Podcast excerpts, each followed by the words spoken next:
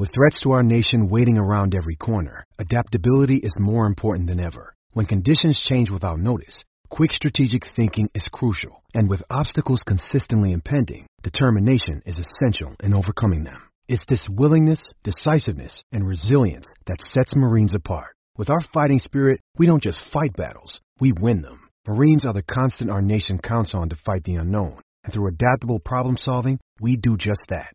Learn more at marines.com. Folks, do you feel like everything these days is go, go, go? It's nonstop from work to friends to family and a million pressing issues. Sometimes you just need to take a play off and hit the reset button. That's when you reach for a Coors Light. It's made to chill. Hey, it's that time of year in Minnesota again to get out on the lake, go to the cabin, sit back, watch some baseball. Coors Light is the perfect refreshment to chill during these summer months. There's only one beer out there that's made to chill. The mountains on the bottles and cans turn blue when your beer is cold, and that way you know it's time to chill. Hit that reset button with some mountain cold refreshment. Coors Light is cold lagered, cold filtered, and cold packaged. It's literally made to chill. It's crisp and refreshing as the Colorado Rockies. Coors Light is the one you should choose when you need to unwind, when you want to hit the reset button. Reach for the beer that is made to chill. Get Coors Light in the new look delivered straight to your door with Drizzly or Instacart. Coors Brewing Company, Golden, Colorado, and as always, celebrate.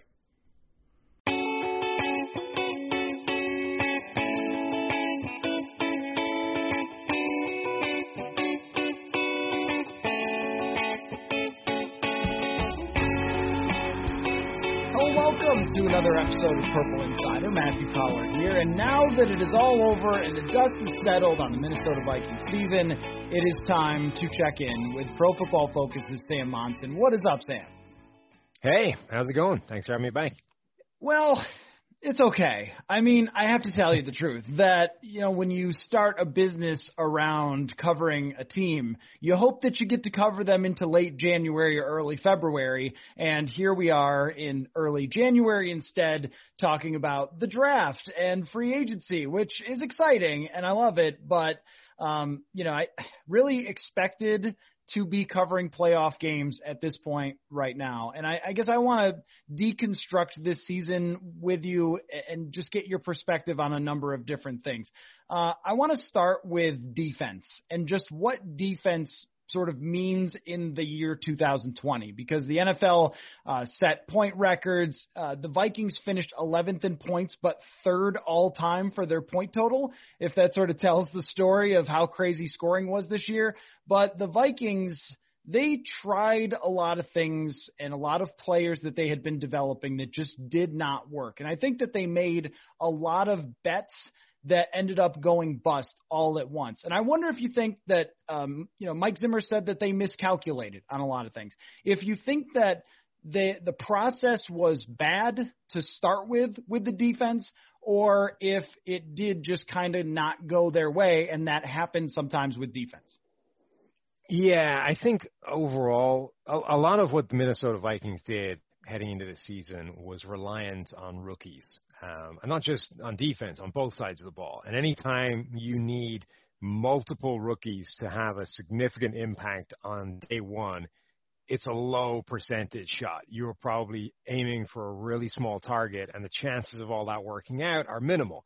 Now, you know, while all the defensive ones almost to a man crapped out, on, on the other hand, you got Justin Jefferson, who literally stepped into the role vacated by Stefon Diggs, and if anything, upgraded it. I mean, that shouldn't be possible. So, on the one hand, they hit like an absolute home run on that side of the ball, and then on defense, it just didn't work out. They had a stacked group of these young guys, um, all playing the same position, and almost none of them showed much. Um, so, I, I think that part of it screams bad process to me. Like if you are that reliant on a group of rookies playing immediately and being good, it just doesn't seem like a, a strong bet to be making year on year. Um, that being said, you know, the, the defensive line had nobody really of any kind of quality, but then Danielle Hunter didn't play this year. You know, we were expecting them to have an all pro in Danielle Hunter and then maybe no, no help and they didn't even have that. Like their best player on the defensive line wasn't playing all get all year, and it's tough to criticize them too much for that. They tried to sort of throw a band-aid on it with with the Yannick Ngakoue trade, and that didn't really work out. Although, you know, maybe as much because the team found themselves in a completely different spot than they thought they would be and just cut bait rather than continued with it. I think he could have been something over the course of the year. But I think ultimately they just found themselves in a in a much different situation than they thought they were going to be, and had too many, you know, too many bets that they needed to, to pay off that just didn't. Yeah, I think the other bets too that didn't pay off were the ones that they could have known uh, wouldn't. And that's on players that they already had a sample size on from at least the year before or a couple of years before. And I, I made a list of all of them. These are the guys that that played over 250 snaps that they had at least one year of sample size with. Ifeadi Odenigbo, Jaleel Johnson, Jalen Holmes, Armon Watts, Holton Hill, Chris Boyd, Hercules Mata'afa. The highest graded one of those guys by PFF has a 64, and the lowest has a 35. It's out of 100, uh, so you usually expect that these guys that you're developing eh, are going to give you more, and instead 71st out of 71 defensive tackles was Jaleel Johnson. That's a guy that they had for four years. So they had three training camps, they had game samples of him playing, and they decided, no, that's that's good enough. We're going to have to roll with that. Uh, when Michael Pierce opted out, and they decided not to sign someone like Snacks Harrison or, or any other defensive tackle to move in. And this is where I say that again, like you said, yeah, the bets on the rookies, but it even sort of extends farther of you guys really thought Holton Hill was going to be the thing, right? Or, or Mike Hughes, who had been perpetually injured. Yeah. And that's where I think, um, along the same lines, maybe Mike Zimmer believed too much in his ability to coach him up and to scheme, as opposed to, hey, we need to just find some other bodies here who can play because we should know that these guys can. Yeah, the the Mike Hughes one I think was another big one as well. It's like you had, you know, a couple of years worth of data on this guy and the two things you learned is one, he'd struggled and two, he hadn't been able to stay on the field and both those things continued this year. Like he barely played and when he played it wasn't good. So again, that was that was a lesson you could have seen coming and ultimately you just you placed too much faith on what was inevitably just a long shot um, to to try and get quality play. And you know, Zimmer kind of recognized it himself. You know, when he said earlier in the season that these guys are in kindergarten right now and we need to get them on, you know, in the Masters track like that. that's a leap that doesn't happen in a rookie season, and that's fine if that's your plan. If this is a long play that we're just going to load up this secondary with young guys and try and you know make a group out of them in two three years time suffer through some early growing pains that's okay. But that's why you know you weren't good this year because you had a secondary that just couldn't cover. And maybe that'll pay off in 2021 or 2022 but for this season it was you know one of the achilles heels that the team had? And then this is why I don't like to get on board with the oh we had a bad a lot of bad luck like, okay, I mean, yeah, Danielle Hunter, of course, that's bad luck. But some of the injuries that they were counting or things that went wrong are like, come on, man. I mean, if you're counting Holton Hill's injury, that guy was playing as bad as any corner in the league when he got hurt. And the person who replaced him, um, you know, Jeff Gladney or Cam Dantzler or even Chris Jones, who they threw in there, like it wasn't much of a difference. Um, Mike Zimmer brought up George Iloka getting hurt this year. It's like, come on, Mike, are we really counting, you know, the backup safety who never had to play? So uh, here's what I want to know from you. Your opinion on this is how far away are they? Because uh, this, I think, is a main point of contention with some Vikings fans on the defensive side, where I think you can look at it through the purple glasses of well, you get Hunter back, Pierce back, and you add a couple of pieces, and all of a sudden you're good again. Um, and I, I guess I think that you need more than that, and you need other bets to click. Like we don't know if Gladney and Dantzler can play well over 16 games. That's not decided after one year. I think that um, next year they should have still realistic expectations about what this defense can be, but I also think it can reach the baseline of being good enough to get you into the playoffs and have you be a contending team, unlike this year where it just wasn't good enough. Well, that's the thing is that you don't need to get good. You just need to get not terrible. Um, and yeah. that's that's like the lesson of the NFL right now. Look at the Kansas City Chiefs, right? Their defense went from being an abomination to just being good enough to hold up its end of the bargain, while the offense went to work and did its job. And that was the difference between being a good team but falling short and uh, uh, going on a crazy Super Bowl run. Um, and, and that's that's what the Vikings need to shoot for. Is that this team doesn't need to go from where it was to 2017 and be you know a great defense. They just need to get to the point where they can stand up on their own two feet and not not just capitulate every single week. They need to be able to get some kind of pressure. They need to have some kind of baseline of coverage on the back end. And a guy like Cameron Dantzler, if he continues to develop, would be a big part of that. But they need more than one corner to do it. Um, so I don't think they're far away, but they do have significant holes, and they do need a lot of turnover to make that happen. The other thing that this team, I think, generally needs is to embrace where their strength is. Like they have talent on offense and could light a lot of defenses on fire, particularly the way the NFL is right now. You know, as we saw this year, where offenses are just cooking the league the league over. Like embrace that. Stop running from your biggest strength and trying to establish the run and be like limit your best playmakers. Stefon Diggs worked his way out of this place because he was pissed off that he was never going to have a big enough role to do what he wanted to do and to maximize what he what his performance and also by the way help the team win the most. Um, Diggs goes over to Buffalo and immediately leads the league in receiving. Like you could do that here if you just embraced the principles and threw the ball around a little bit more. And look, Kirk Cousins has taken a lot of crap over the years, but that combination of Cousins, Thielen, and Jefferson or Diggs before him, it's good. It works. It can, you know, score on pretty much anybody. So put the ball in his hands more and let it let it happen. Well, that leads me perfectly, Sam, into where to go this offseason because there's going to be the raging debates uh, around draft time, and I'm excited for it. Of do you draft a defensive end? Do you draft another corner, which will drive Vikings fans insane, but kind of makes some sense? Do you draft a playmaking Tyrann Mathieu safety if there's one out there? Do you draft a wide receiver in a receiver draft that is just stacked with potential high end talents?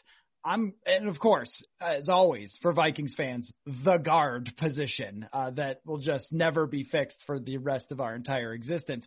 So, uh, not just with the draft, but where do you start? I mean, if you're making out the list and you're the Vikings, where do you begin for this is the must happen thing for this roster to get back on track? I think they're in, they're one of those teams that's in a reasonably good position in terms of they have, they have a lot of needs to fill, and they're going to be sitting at a point in the draft, you know, the middle of the first round where something's going to be there. You know what I mean? You don't need to you don't need to lock yourself into like, right, if we don't come out of this with a first round cornerback, we're screwed, right? You've already taken that shot. It didn't work out anyway, so what the hell? Like just sit. You've got plenty of needs. You can sit where you are and you can take the best player essentially that slides to your available draft pick. You don't need to uh, box yourself into this corner and go chasing something that that is a desperation move. So I, I kind of like that as a concept for a team, even though you know the flip side of that obviously is it means that you know you've got you've got enough problems that need to be filled. But I think the middle of the first round is going to be a good spot for that. As you say, it's a great receiver draft. On the other hand, this team does not like you know opening it up with three wide receivers and and airing it out. I don't know if that makes sense to spend a first round pick on that position, uh, given that. But you know, you've got to keep swinging on that offensive line because you haven't got it right yet. As, as painful as it is to keep missing, um, it's it's not going to fix itself. So you have to keep throwing resources at it uh, anywhere on defense would be a good spot. I think pass rusher is the obvious thing. You know, Danielle Hunter will be coming back. Even Hunter, I think, is far from a sure thing in terms of the kind of impact that he brings on a yearly basis. But an interior presence to go alongside with him, a, a bookend to rush the passer from the other side. Um, I, that would be, I think, a, a perfect spot for the first round, particularly because I don't think it's a great pass rushing free agency group. Want to remind you to go to sotastick.com to get your original Minnesota sports inspired goods. There are many great designs. Someone on Twitter recently sent their John Randle shirt, and there's the Can't Stop the Thielen hats, the Tecmo Bowl throwback shirt, and much more. All of their apparel is screen printed here in Minnesota on super soft, super comfy shirts and hoodies. You will love it. We're going to hook you up with free shipping on your next order. Use the code Purple Insider for free shipping. That's S O T A S T I C K dot com. Sota Stick Original Minnesota sports inspired goods. Code Purple Insider for free shipping.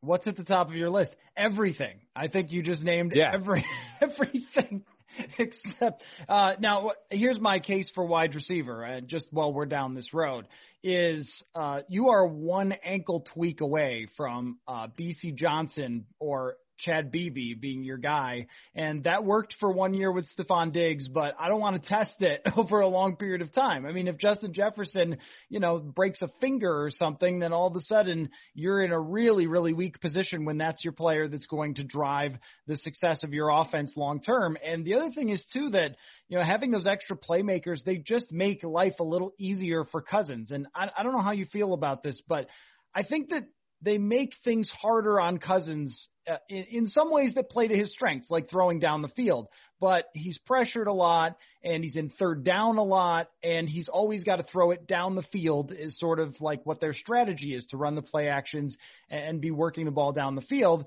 And he never has a third wide receiver that runs a jet sweep, and you hand him the ball and he runs for 20 yards. It's just like doesn't happen. It's like if Dalvin Cook is not helping you with the run game, then hey, buddy, you're on your own.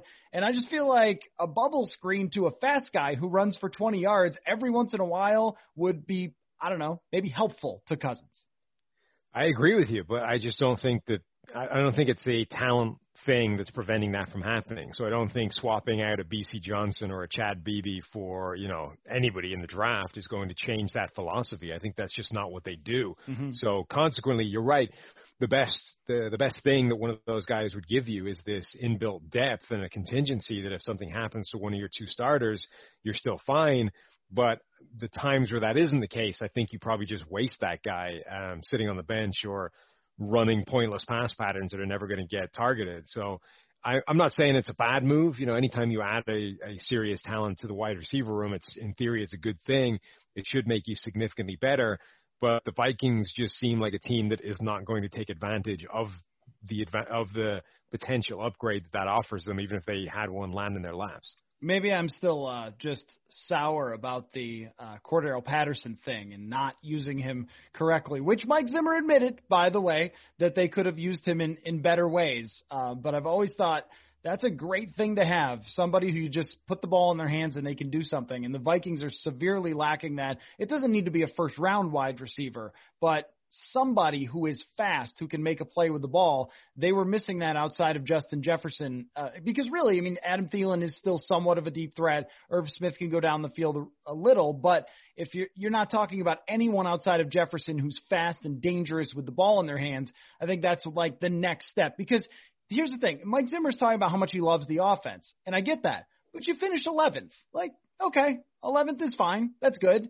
But that's not going to get you where you need to go, even if you have an average defense for next year, even if it improves or even if it gets a little better than average. It's, this is a thing that I, I wanted to talk with you next about is just you have followed the Minnesota Vikings for a really long time. And I think the biggest frustration of their fan base right now is that it feels like you have slumped yourself into the when it's good, you win 10. When it's not good, you win 7. I think the Vikings fans in the 90s probably felt this way, where it's like, okay, Rich Gannon's our quarterback, and maybe we'll make the playoffs or whatever until Randy Moss gets there and changes everything. And I want to know from you if you see a path out of that existence. I, I mean, I think a huge amount of it is embracing change and not just settling with this is the way we do it and like so 11th is fine it's not bad. On the other hand it's an underachievement versus like the individual grades of all the components that make up your offense right? Kirk cousins was a top 10 quarterback this year. Justin jefferson i think finished second in pff grades Dalvin Cook finished second in PFF grades. I think Adam Thielen was also top 10 as well. So like everything that makes up this offense, other than the offensive line, is a top 10 caliber unit. So 11th is like a failure. It's a, it's you've you've added a drag factor to the sum of the the parts that you have there. At which point, stop celebrating that. That isn't a good thing. That means you have reined them back from what they should be capable of. And when you know the analytics guys post these charts of like the most aggressive um, play callers in the NFL in terms of just calling passes on first and 10, which is a better play. the Vikings are always buried at the bottom of that chart. And these are simple, free wins. It's low hanging fruit that you should be able to just pick up off the ground and add a percentage to your chance of winning games that the Vikings aren't doing. And I don't know that they show any real inclination or desire to do that. Um, you know, Mike Zimmer is a talented coach. He knows he does a lot of good things, but he is, you know, classically old school and brings with it all of the negatives that are associated with that. That guy is not going to embrace the cutting edge of anything. That guy's going to do it the way he thinks it should be done. And the way he thinks it should be done is to run the ball uh, on first and 10 as much as possible. Dalvin Cook is one of your best weapons, so load him up with carries. And it just means that you're capped at this level. While the Kansas City Chiefs and all these teams are just, you know, pushing the boundaries on how good, how explosive, and how productive an offense can be, the Vikings are sitting there going, well, you know, we've got some weapons, but we're going to roll with Dalvin Cook, and if if the run game doesn't function too much, we're not in a great place. I think that there's also the question of with Cousins when you look at the body of work, and I was going through this for an article I'm writing about the future of the quarterback position for the Vikings. And uh, 2019, he's the fifth best by PFF grades. I mean, and he had a fantastic 2019 season. This year, he's 10th. Um, you know, he was 10th or something in 2018 and 20th in 2017 and 10th in 2016 something like this right? It's it's always in that same like sort of right around the top third of the league and that's good but he also has his Falcons games or his week 16 in 2019 game against the Packers where he just makes too many mistakes for you to win. The pressure rates remain the same every single year. The sack rates remain high, it seems, every single year.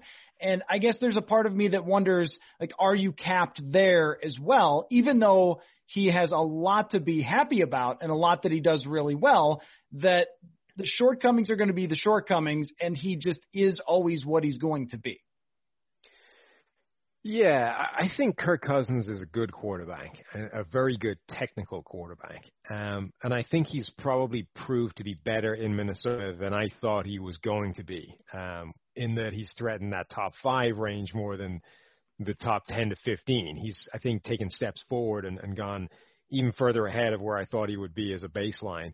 And he's done that despite the limitations we just talked about in terms of the offense, right? He's not a guy that's being helped out by the system to a dramatic degree. They, they're not giving him cheap, easy, free yards and points and touchdowns the way the best offenses in the league are for their quarterbacks. As spectacular as Patrick Mahomes is, he like leads the league in touchdowns on screens and pop passes and all those kinds of things as well, right? So he's incredible. He's doing all those special things. He's also got a bunch of plays where he doesn't even have to think. He just has to, you know, pop the ball forward and Tyreek Hill scores a touchdown for him. Like there's no reason Kirk Cousins couldn't have those as well, right? It doesn't always need to be Kirk Cousins making something happen. You could give a free, cheap, easy pass, pop pass to Justin Jefferson, then Cousins just becomes a spectator on the play and generates some yardage. So I think Cousins has done well and has not necessarily been helped out by his offense. Um, and I think he's probably been better at that than I gave him credit for. On the other hand, he is limited, right? He's never going to be Mahomes or Rodgers, or he's never going to be a top, top quarterback in the NFL, but he is getting paid like one. So at some point, you should always have your eye out on what the potential alternative options are. It's not to say you'll ever take one. You might come to the realization every single year that, you know what, it's not as much as, as painful as the price tag is, this is the best option for us this year. And it'll be the best option for us next year and the year after that.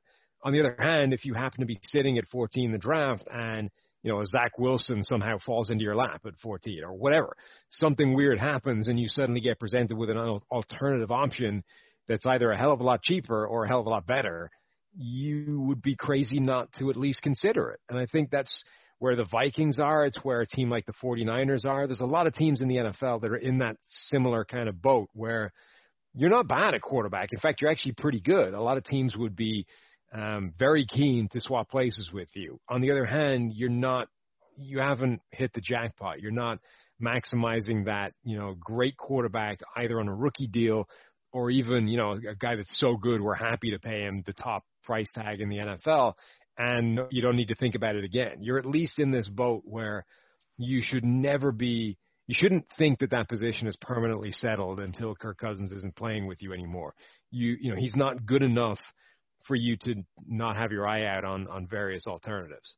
Do you have a good Kirk Cousins comparison? I mean, not necessarily in the league today because I think that um, you could make it with some teams, but even if you try to make the Goff or Garoppolo comparison, like those guys made the Super Bowl, so that's not something that Cousins has done. I mean, maybe even when I try to think about like Matt Stafford or something, um, his organization is so dysfunctional and so bad. Uh, I'm probably more critical of Stafford than um, maybe the outside perspective, but at the same time, locked into the same type of uh, limited quarterback in some ways and needs this, this, this, this, and this, but makes a ton of money. And I, I don't know. I, I guess I, I think of like Derek Carr even kind of being this way where it's really hard to put all those pieces together, and he's good, and you'd take him, but at the price it makes it tough. I don't know. I, I feel like this. It's just always. I'm trying to think of different ways to think of Kirk Cousins and his contract without just saying like, yeah, I guess you're kind of stuck because you're never going to be able to work around it.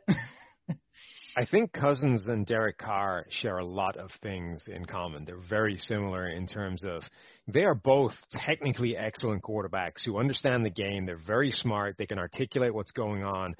But the more disadvantageous a passing situation you put them in, the more their flaws start to show up. And they, you know, that, that notion of the thing that's hard to quantify for quarterbacks, the intangibles or the ability to be clutch or the the um, the ability to just make the right play at the right time and adjust your game with the situation and all the the stuff that's probably not even conscious for the most part, but the great quarterbacks have and the other guys don't. I don't think either of those quarterbacks are good at that stuff, and they're they're they're so uh, good at the basics and the technical aspect that it kind of it doesn't matter most of the time.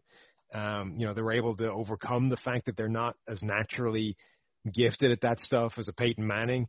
Um, but it is what limits them. And you know, when you put those guys in a hole, whether it's with pressure, whether it's chasing a game, whether it's you know third and long, whatever the situation is, when you just make their life more difficult, it it's when that starts to sort of seep through the cracks um, in a way that it didn't with Peyton Manning.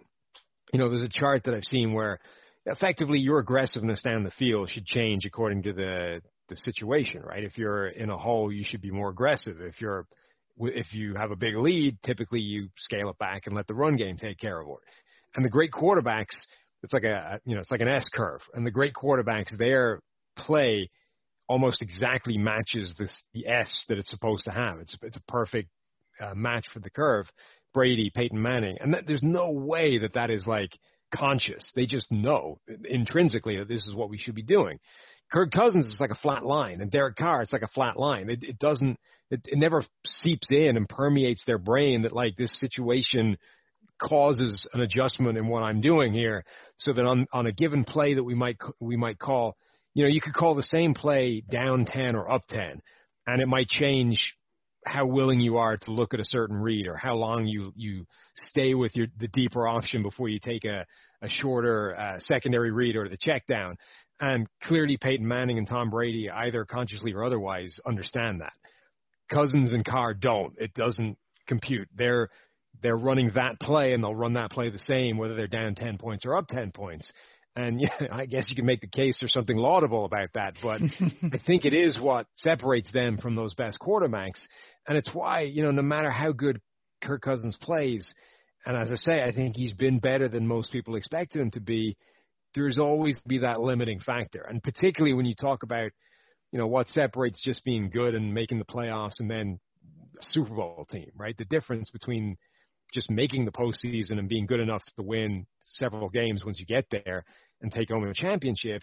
Like you need a quarterback that's capable of doing those things. Otherwise, that is going to be your limiting factor.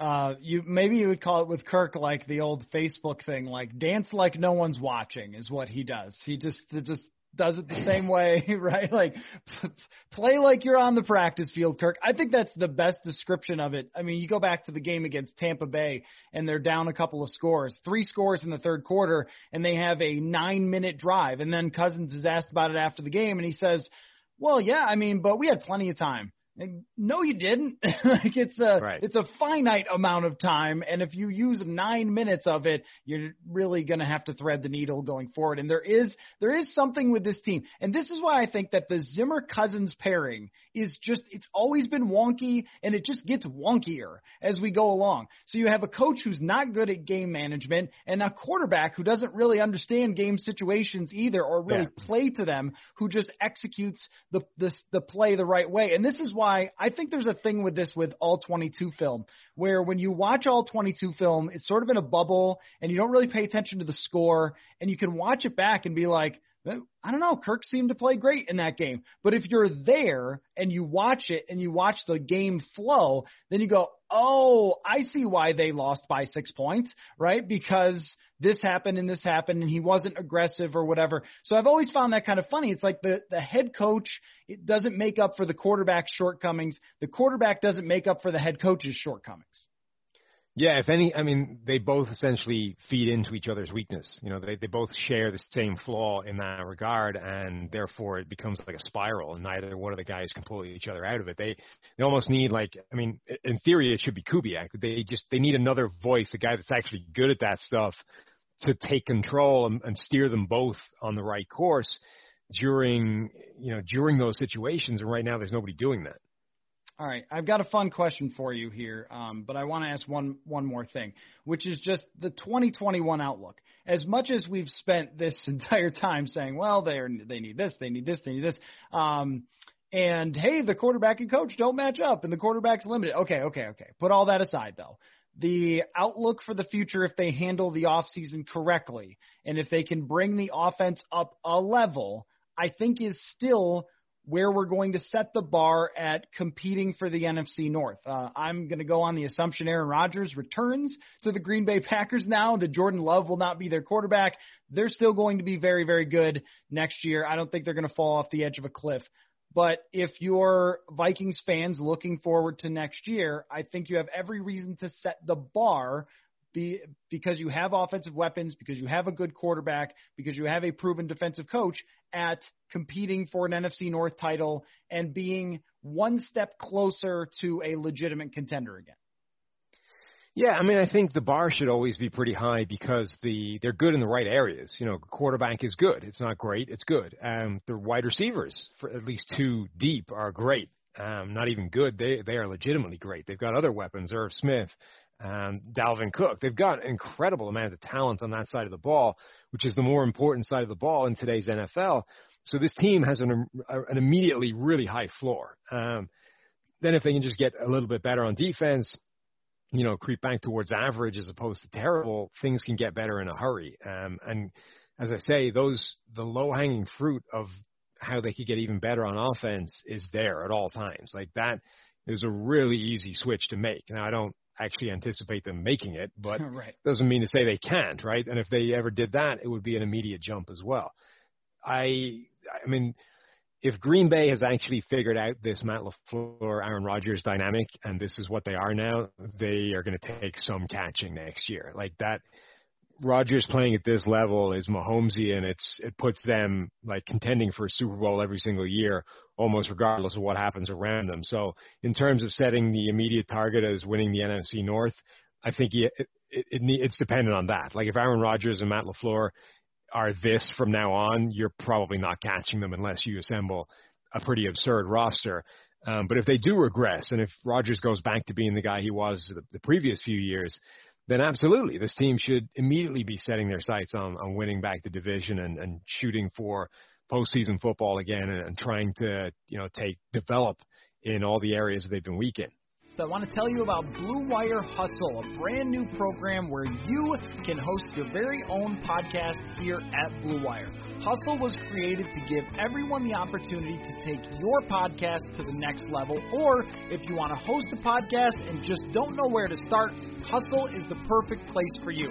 As part of the program, you'll receive a personal cover. As part of the program, you'll receive personal cover art, Q&As with Blue Wire's top podcasters, access to our community Discord, and e-learning course full of tips and tricks. And on top of that, we'll help you get your show pushed out to Apple, Spotify, Google, Stitcher, and all listening platforms. The best part is you can get all of this for $15 a month, the same rate as any other hosting site would charge for an initial setup. So whether you're starting from scratch or have an existing show that wants to grow, Hustle is an open door leveling up your sports experience. Acceptance into the program is limited, so get your application in today. Go to bwhustle.com slash join. Check out the description box to find out more. That's bwhustle.com slash join. I think that initially I believed going into this season that 2021 was going to be like, okay, back to setting the Super Bowl as the bar. That might actually be 2022, um, but it'll be interesting to see where Cousins' contract goes at that point, how he plays, and and that's way down the road. So here's the here's the fun game for you because I know that yeah, you've always um, followed the Vikings closely. I want to remove Randy Moss and Adrian Peterson from the equation. Give me from the last 30 years Vikings, three Vikings that you could bring back and put on this current roster that would make them instantly a Super Bowl contender next year. So I'll just I'll just give you one from my perspective. I'll give you Antoine okay. Winfield. Uh, I'll, I'll bring him back, senior, like of course. And yeah. then you're set at cornerback. You've got the rookies, and then he's locking it down, and he's your superstar. So that that's what I mean. Give me three Vikings that if you could bring them back, that are not Randy Moss because that's too obvious um, that would make this team immediately great.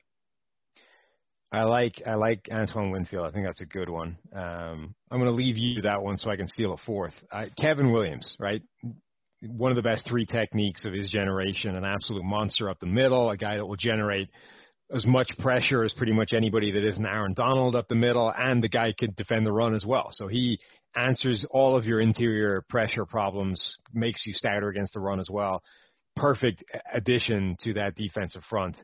Um, assuming Danielle Hunter comes back, I would avoid adding Jared Allen to that, but he would be an alternative as well. Like you could just double up on the edge instead of getting the, the guy up the middle. Um, I'd bring back Cris Carter. Uh, is that going back too far? Is 30 no, years? No, is that, I don't. Am I, don't pushing so. it? I don't think so. Um, like, and I know deep, I, man, I, go three deep again. Yeah, and I know that I spent, you know, 10 minutes saying that it would basically be a waste of time because they're not featuring that third receiver, but they Carter would. does give you something different from those guys. You know, the best hands arguably of all time and a guy that even late in his career transitioned to being something different, you know, became that slot receiver that they have they run patterns with that guy. They just seem to, don't seem to ever target him. So maybe if Cris Carter was the option, you would go there on third and five or whatever the option was. Um, as for a third one, you got to get something on the offensive line, right? You got to yes, try and yes. fix that. Um, who would be the best offensive lineman to bring back? What about like a Jeff Christy or uh no, Randall McDaniel? Let's go. There yes, you go. Yes, I, Let's I go was going to go 14-time All-Pro, or whatever it was. Yes, uh, and the stance. The you need somebody Yes. with something unique. Um, Which became more absurd down the years, by the way. Like early it wasn't that bad, and then suddenly it became something absolutely ridiculous. I was talking with uh, Olin Kreutz about this, and he was like, you know, uh, nobody else could have gotten away with that. The, the only the only reason he was able to do it is because he was an absolute freak, and then whatever makes you comfortable as a freak, then you just do it. But no one should try that at home. Uh, I would have gone Steve Hutchinson here. Uh, I mean, if Ah, you, good. you know, and it's got to be a guard. And I think that the difference between Dakota Dozier and Steve Hutchinson, you, normally guards aren't right. Like normally guards, we wouldn't say it's, uh, you know, you need to have an All Pro there, but that would get you a, a win or two above replacement. I think the difference between those two guys. And uh, the other one I might go with would be like Chris Doleman.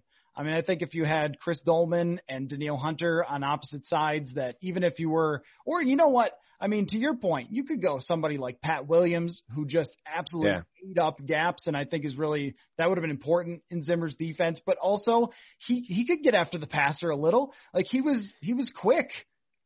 You know, I would also love to see in today's NFL. I would love to see what what a prime John Randle looks like in mm. 2020 in 2020's NFL. A guy that would could play inside, can play outside, can rush the passer, can defend the run with penetration. I I don't I don't know what John Randle would be today. I don't even know. Like people talk about him. I, I think people generally mislabel what he was in the first place. Like Um, I think he played different positions than a lot of people like say he did uh, regularly. So I'm kind of curious that in, in today's NFL with a bit more creativity and a bit more um, license to use guys like that, how John Randle would be deployed now and how it would how successful it would be because you know Aaron Donald has changed the game in terms of what people look for for undersized, quick, uh, disruptive defensive players. Like that was John Randle 30 years ago um, against guys who were twice his size. I'd be all for seeing what that looked like. Right. They could move him all over the place, like Jadeveon Clowney style, where he was sometimes yeah. a defensive end, sometimes an outside linebacker. Uh, I'll give you one one low key underrated one would be David Palmer because they can't punt return for bleep this year uh, since Marcus Sherels left, and you could put him at running back, you could put him at wide receiver. That that's my uh, my joker player would be David Palmer. I did when I was when we did that Randy Moss episode for our hmm. podcast, and I was watching all these old games from '98. Um, I, I did repeatedly look at, at David Palmer and think, dude, that what, that guy now would be so much better. I know. Like he was wasted in 1998 when nobody did anything creative. You know, nobody did anything in the remotely creative. It was just cookie cutter offense. You take that guy to now and pair him with Andy Reid or something, that guy would be amazing. I know he would be like uh, Christian McCaffrey, basically, would be David Palmer. So, uh, Sam Monson, you guys are doing daily podcasts now, where you take a single subject and you just kind of break it down for a few minutes, um, as opposed to well, you're still doing the marathons, right? You're still mixing. Yeah, in, yeah. Uh, okay, so you, you know the, those... the two-hour podcast we felt was restricting to us, so we, we needed the avenue to be able to go on ten-minute rants on a daily yes. basis. Yes, that's perfect. Although, uh, yeah, never stop with the marathons because uh, those those will cover my jogging for like a week. Um, oftentimes, that's, that's our demographic. I'm sure it's like people with monster commutes. You know, right. people stuck in a chair for hours on end. Just throw it on, and that's that's where we get our uh, our money.